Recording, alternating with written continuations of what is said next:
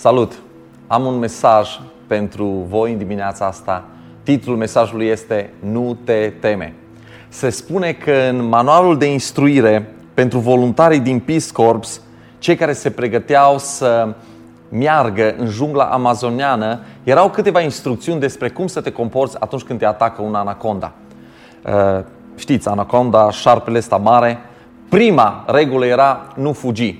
Anaconda este mai rapidă decât tine nu știu ce să zic cu privire la regula asta, eu zic, hai să mai vedem. Uh, știi cum, dacă suntem mai mulți în grupul care fuge, nu trebuie să fiu mai rapid decât șarpele, trebuie să fiu mai rapid decât unul din grup, nu?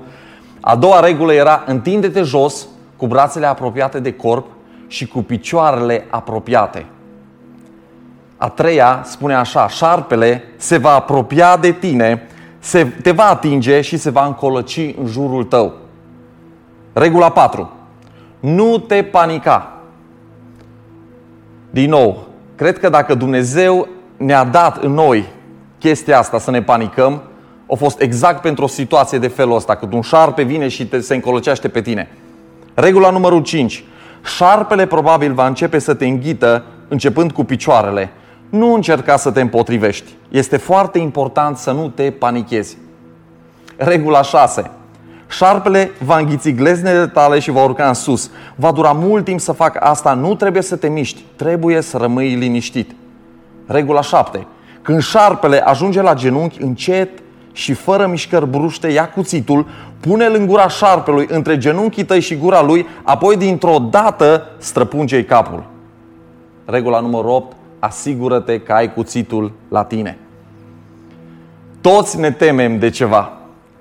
Nu știu cât de reală îi, îți regulile astea pe care le aveau ei aici, dar știu că frica este ceva real.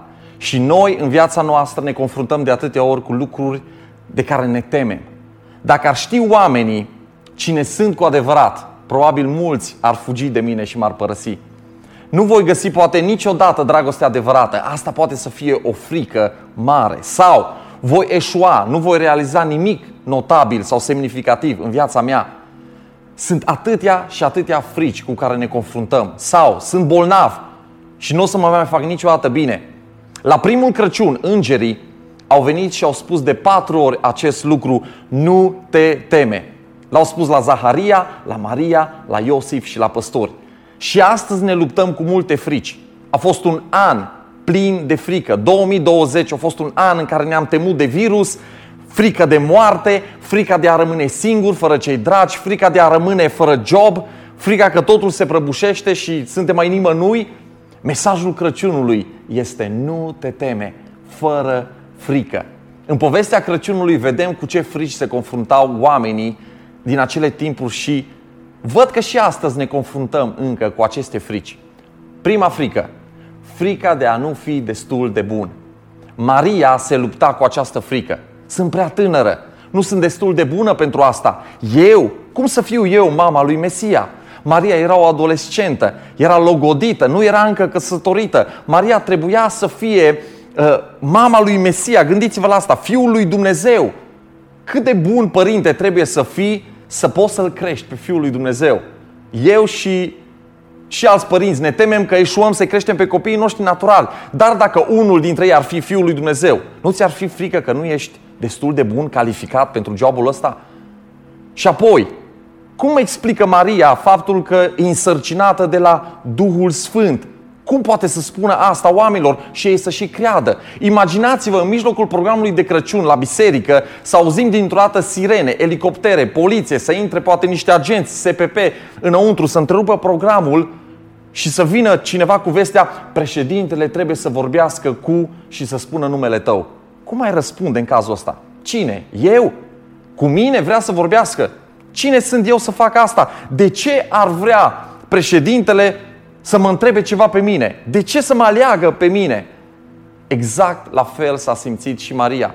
Exact la fel a gândit și ea. Cine sunt eu să trimită Dumnezeu un înger și să mă numească binecuvântată?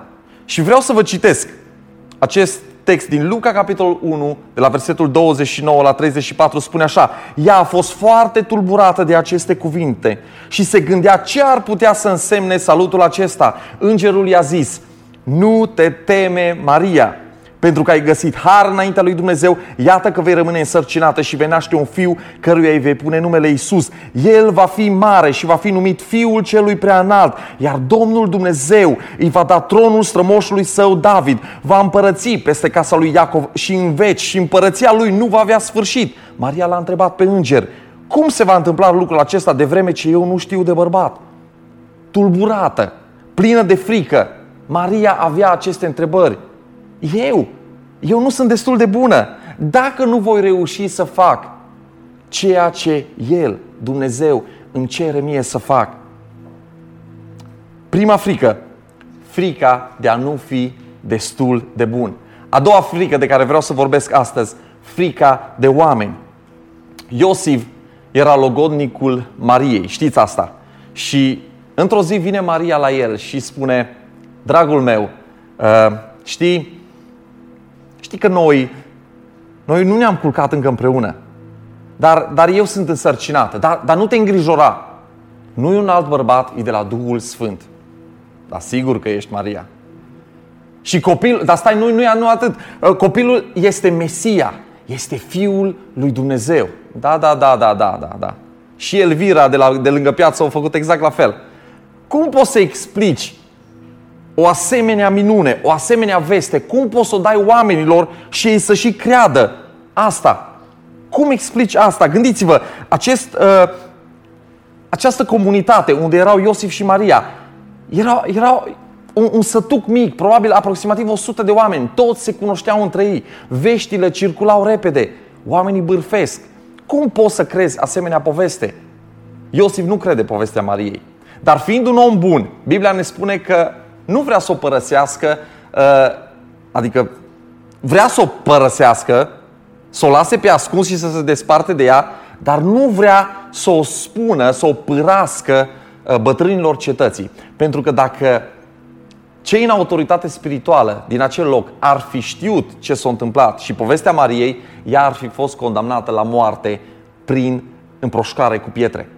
Iosif, însă, fiind un om bun, refuză să facă asta. Nu vrea să o facă de rușine înaintea comunității, dar nici nu vrea Iosif să fie parte din povestea asta ciudată cu Duhul Sfânt, cu un prunc născut așa din cer venit.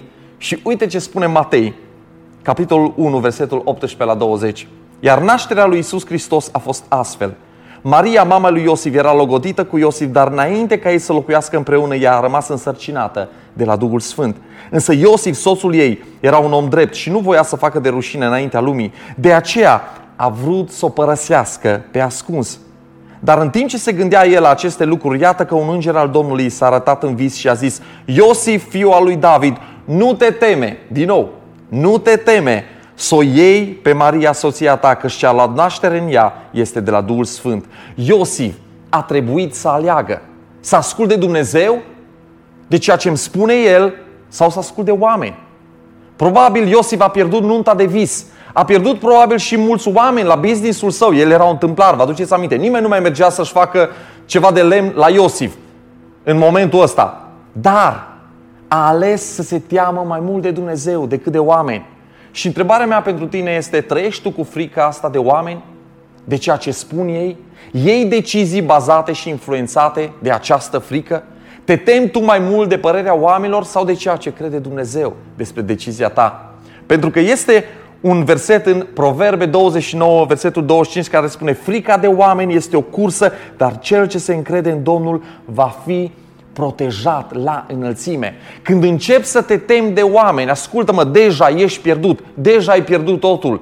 Iosif putea să piardă cea mai tare chestie din viața lui, aceea de a fi tatăl vitreg al lui Dumnezeu, să fie el bărbatul care îl crește pe Isus. Dacă Iosif ar fi lăsat frica de oameni să-l influențeze, să-l schimbe, Poate ar fi avut nunta de vis, ar fi avut afacerea cu cea, cea mai tare, cu cei mai mulți clienți din zona lui, dar l-ar fi ratat pe Isus. Frica de oameni te poate face să ratezi pe Isus.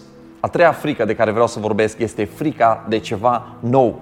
Și păstorii sunt cei care se încadrează la această frică, frica de schimbare, frica de ceva nou. Gândiți-vă, ei se relaxau probabil în acea noapte liniștită, nu erau stresați de nimic, probabil au mâncat bine, focul de tabără era frumos, dădea o căldură plăcută și dintr-o dată apare un înger. Luca, capitolul 2, versetul 8. În ținutul acela erau niște păstori care stăteau afară în câmp, păzindu-și turma în timpul nopții și iată că, iată că, un înger al Domnului li s-a arătat și slava Domnului a strălucit în prejurul lor. Ei au fost cuprinși de o mare spaimă, dar îngerul le-a zis, nu vă temeți, din nou, nu vă temeți. Iată că vă aduc o veste bună care va fi o mare bucurie pentru tot poporul. Iată că acesta de care vorbește versetul înseamnă deodată, brusc. Poate că dacă îngerul apărea așa treptat, azi un pic, mâine un pic, săptămâna viitoare încă un pic, poate erau mai liniștiți, poate erau mai pregătiți să asculte. Ești un om care acceptă schimbările bruște? Îți place atunci când planul tău minuțios este dat dintr-o dată peste cap? Și anul ăsta, 2020, exact asta au făcut cu mulți dintre noi. Dumnezeu însă, ascultă-mă, vine, apare și îți vorbește dintr-o dată. El vrea să te scoată din zona de confort. A patra frică de care vreau să vorbesc astăzi, frica de a fi dezamăgit din nou. Zaharia uh, era preot și el era căsătorit cu Elisabeta, care era verișoara Mariei. Uh, Maria chiar a stat în casă la Elisabeta pentru trei luni când a fost însărcinată și îngerul vine la Zaharia atunci când el era în templu și slujea și îi spune Zaharia, vei avea un copil. Știți ce face Zaharia? Doamne, eu, eu, cum, cum să fac eu așa ceva? Noi suntem deja oameni bătrâni, am, am așteptat atâta timp, uh, am, am avut și noi un vis să avem copii, să, să avem poate o generație care se ridică după noi, dar am abandonat de mult visul ăsta, am renunțat de mult la el. Zaharia nu mai voia să spere, să creadă că mai poate fi tată la vârsta asta. Și versetul 11 la 13 din Luca, capitolul 1, spune așa Atunci s-a arătat un înger al Domnului stând în picioare la dreapta altarului tămăierei. Când l-a văzut, Zaharia s-a tulburat și l-a cuprins frica, dar îngerul i-a zis, nu te teme, Zaharia, fiindcă rugăciunea ta a fost ascultată. Soția ta, Elisabeta, îți va naște un fiu și vei pune numele Ioan.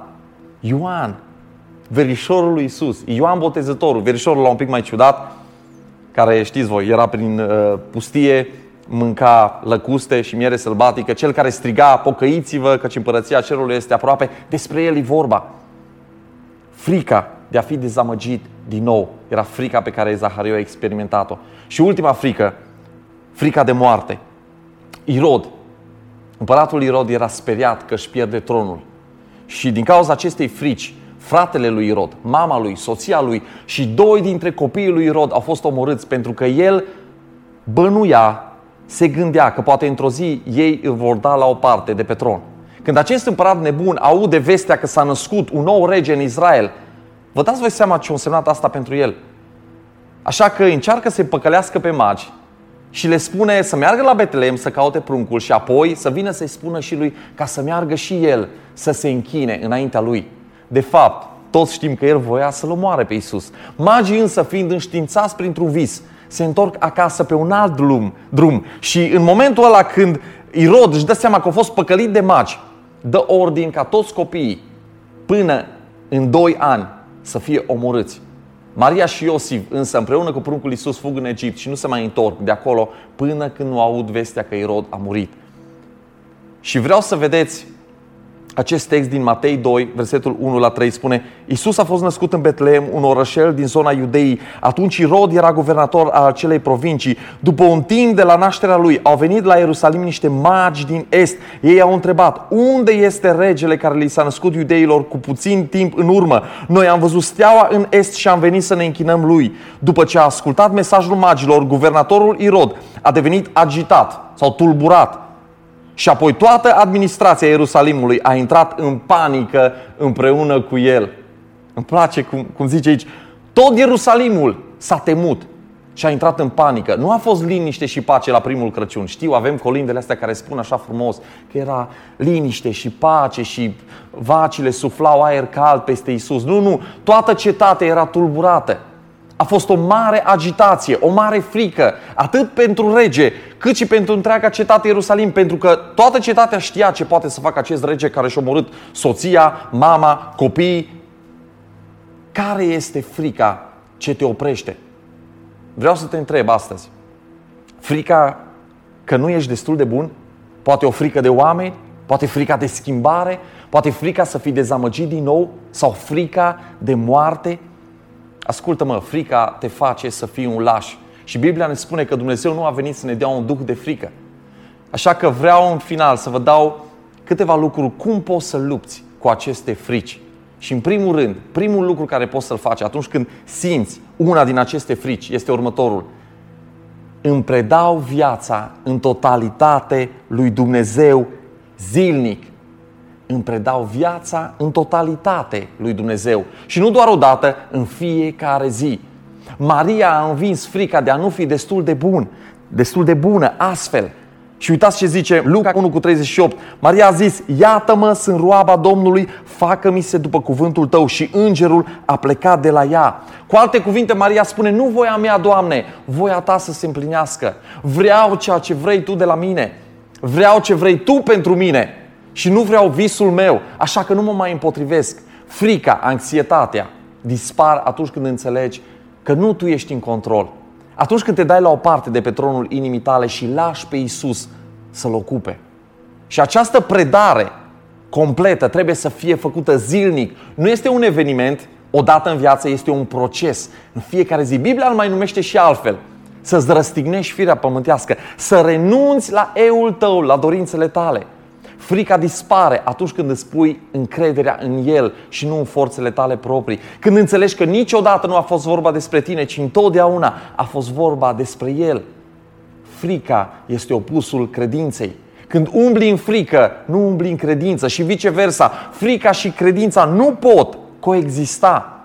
Și Romani 14, versetul 23, partea a doua versetului spune Tot ce nu vine din credință este păcat. Frica va veni și va încerca să te convingă să renunți. Îți va spune că nu ești destul de bun, că nu te califici, că ești un eșec. Frica va vorbi întotdeauna despre trecut și despre prezent. Dumnezeu însă îți vorbește despre viitor, despre cine ești tu în Hristos. Așa că te provoc, nu mai aștepta să ai totul înainte ca să asculți ceea ce spune Dumnezeu să faci. Dacă El te cheamă să faci ceva pentru El, deja ți-a dat tot ceea ce tu ai nevoie ca să poți face acel lucru. El nu te trimite fără să spună la dispoziție tot ceea ce ai nevoie. Așa că alege să te predai complet astăzi și apoi în fiecare zi lui Dumnezeu. Nu uita, primul pas, ca să scapi de frică, îți predai viața în totalitate lui Dumnezeu, zilnic. Al doilea lucru care trebuie să-l facem, când spre slava lui Dumnezeu. Cei care cântă scapă de frică. Lauda la adresa lui Dumnezeu este antidotul fricii. Când cânți despre cât de minunat este El, când te uiți la El și vezi cât de mare este și cât de mic ești tu, Problemele tale sunt și ele mici. Frica te face să te uiți întotdeauna la tine, la cât de complicată e viața ta, cât de grea este situația prin care treci. Însă lauda și închinarea te forțează să-ți muți privirea în sus, la Dumnezeu. Când mă închin și când laude, eu intru pe porți în prezența Lui, vin aproape de Tatăl meu ceresc, experimentez pacea, siguranța, bucuria. Când nu fac asta, ascultă-mă, mă îndepărtez de El și frica mă cuprinde, mă simt amenințat, sunt axios, sunt descurajat. De Crăciun se cântă, așa e sau nu e așa, sunt colinde peste tot. Este radioul lui Moș Crăciun, da? Este Keilov, pentru ăștia care sunteți așa mai pretențioși. Nici o altă sărbătoare pe parcursul anului nu are atâta muzică în jurul ei. Simți tu frică în viața ta? Dacă simți asta, te provoc să începi să cânți. Te provoc să începi să lauzi pe Dumnezeu.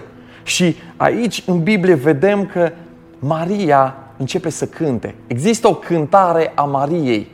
Maria a cântat înaintea lui Dumnezeu. După ce a primit vestea, după ce a fost tulburată, după ce i-a fost frică, ea spune următoarele cuvinte. Sufletul meu îl preamărește pe Domnul și mi se bucură nespus Duhul în Dumnezeu, Mântuitorul meu, pentru că a privit cu îndurare la starea smerită a roabei sale, căci iată, de acum încolo toate generațiile mă vor, mă vor considera fericită, pentru că Cel atotputernic a făcut lucruri mari pentru mine. Numele Lui este sfânt, mila Lui ține din generație în generație față de cei ce se tem de El. El a făcut o minune cu brațul său, i-a împrăștiat pe cei ce sunt mândri în cugetul inimii lor. Maria a cântat, Toți la primul Crăciun au cântat. Maria, Elisabeta a cântat, citiți în Biblie. Îngerii au cântat, păstorii au cântat, Zaharia a cântat. După ce și-a revenit vocea. Fă la fel și tu și frica va pleca de la tine. Predă viața în totalitate lui Dumnezeu zilnic. Cântă spre slava lui Dumnezeu și ultimul lucru, ca să scap de frica din viața ta, îmi pun speranța în Isus și în promisiunile Lui. Te întreb, în cine spui speranța? În cine te încrezi? Te încrezi în politicienii pe care tocmai ai votat sau nu i-ai votat? În economie, în vaccin, în puterea și în înțelepciunea ta? Speranța mea este în Isus și în promisiunile pe care El mi le-a făcut. Știați că sunt peste șapte mii de promisiuni în Biblie. Crezi tu aceste promisiuni din Cuvântul lui Dumnezeu? Crezi tu că El a rostit și peste viața ta? Crezi tu că El a rostit aceste lucruri peste viitorul tău? Peste familia ta? Crezi tu că ești iertat? Crezi, crezi tu că El este alături de tine, că El nu te părăsește, că El vrea să-ți dea un viitor și o nădejde? Mulți nu aveți credință pentru că nu cunoașteți cuvântul și nu cunoașteți promisiunile pe care El a făcut pentru voi. Luca 1 cu 45 spune așa, Fericită este cea care a crezut că vor fi împlinite lucrurile care au fost spuse de Domnul. Ești fericită pentru că ai crezut, Maria. Ai crezut ceea ce Dumnezeu a spus peste tine. Și Maria a făcut exact asta.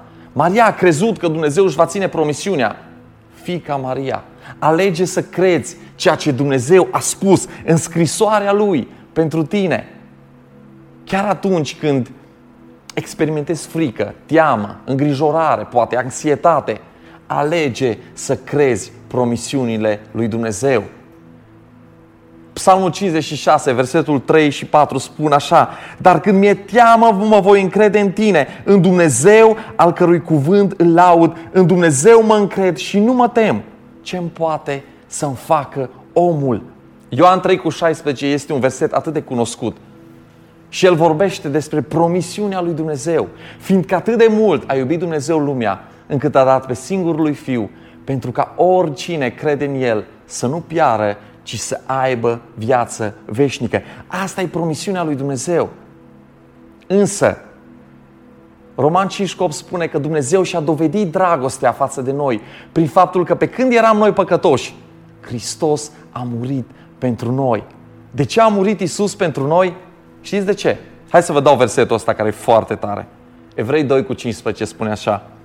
Să-i elibereze pe oamenii care toată viața lor erau sclavi ai fricii de moarte.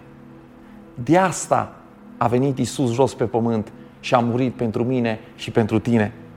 Ca să te elibereze de acest duh de moarte, să nu mai îți fie frică de moarte, să știi că tu ai un viitor, te așteaptă o veșnicie împreună cu Creatorul tău acolo sus, în cer. Nu știu care e frica cu care te confrunți. Poate e frica de a nu fi destul de bun. Poate e frica uh, de moarte. Poate e frica de oameni. Poate e, e, e frica de schimbare. Poate, poate e o altă frică de care nici n-am vorbit astăzi. Dar vreau să știi că în dragoste nu este frică. Biblia ne spune că dragostea desăvârșită alungă frica. Pentru că frica poartă în sine pedeapsa. Cel ce se teme, practic, n-a fost niciodată făcut de săvârșit de Dumnezeu. Cel care vine la Isus și îl cunoaște pe El, nu mai trăiește în frică. Astăzi vreau să-ți dau această oportunitate să vii la Isus. El te iubește. El a venit de acolo din cer, jos pe pământ, tocmai ca tu să poți să fii astăzi copil al lui Dumnezeu. Prin credința în El, în jertfa Lui, în faptul că El a murit și a înviat pentru tine și mărturisirea ta cu gura, tu poți să fii mântuit. Așa că astăzi, dacă despre tine este vorba, vreau să spun că nu trebuie să te mai temi. Nu trebuie să vii acasă așa cum ești. El te cunoaște, El te știe, El te iubește și te așteaptă cu brațele deschise. Haideți să chidem ochii.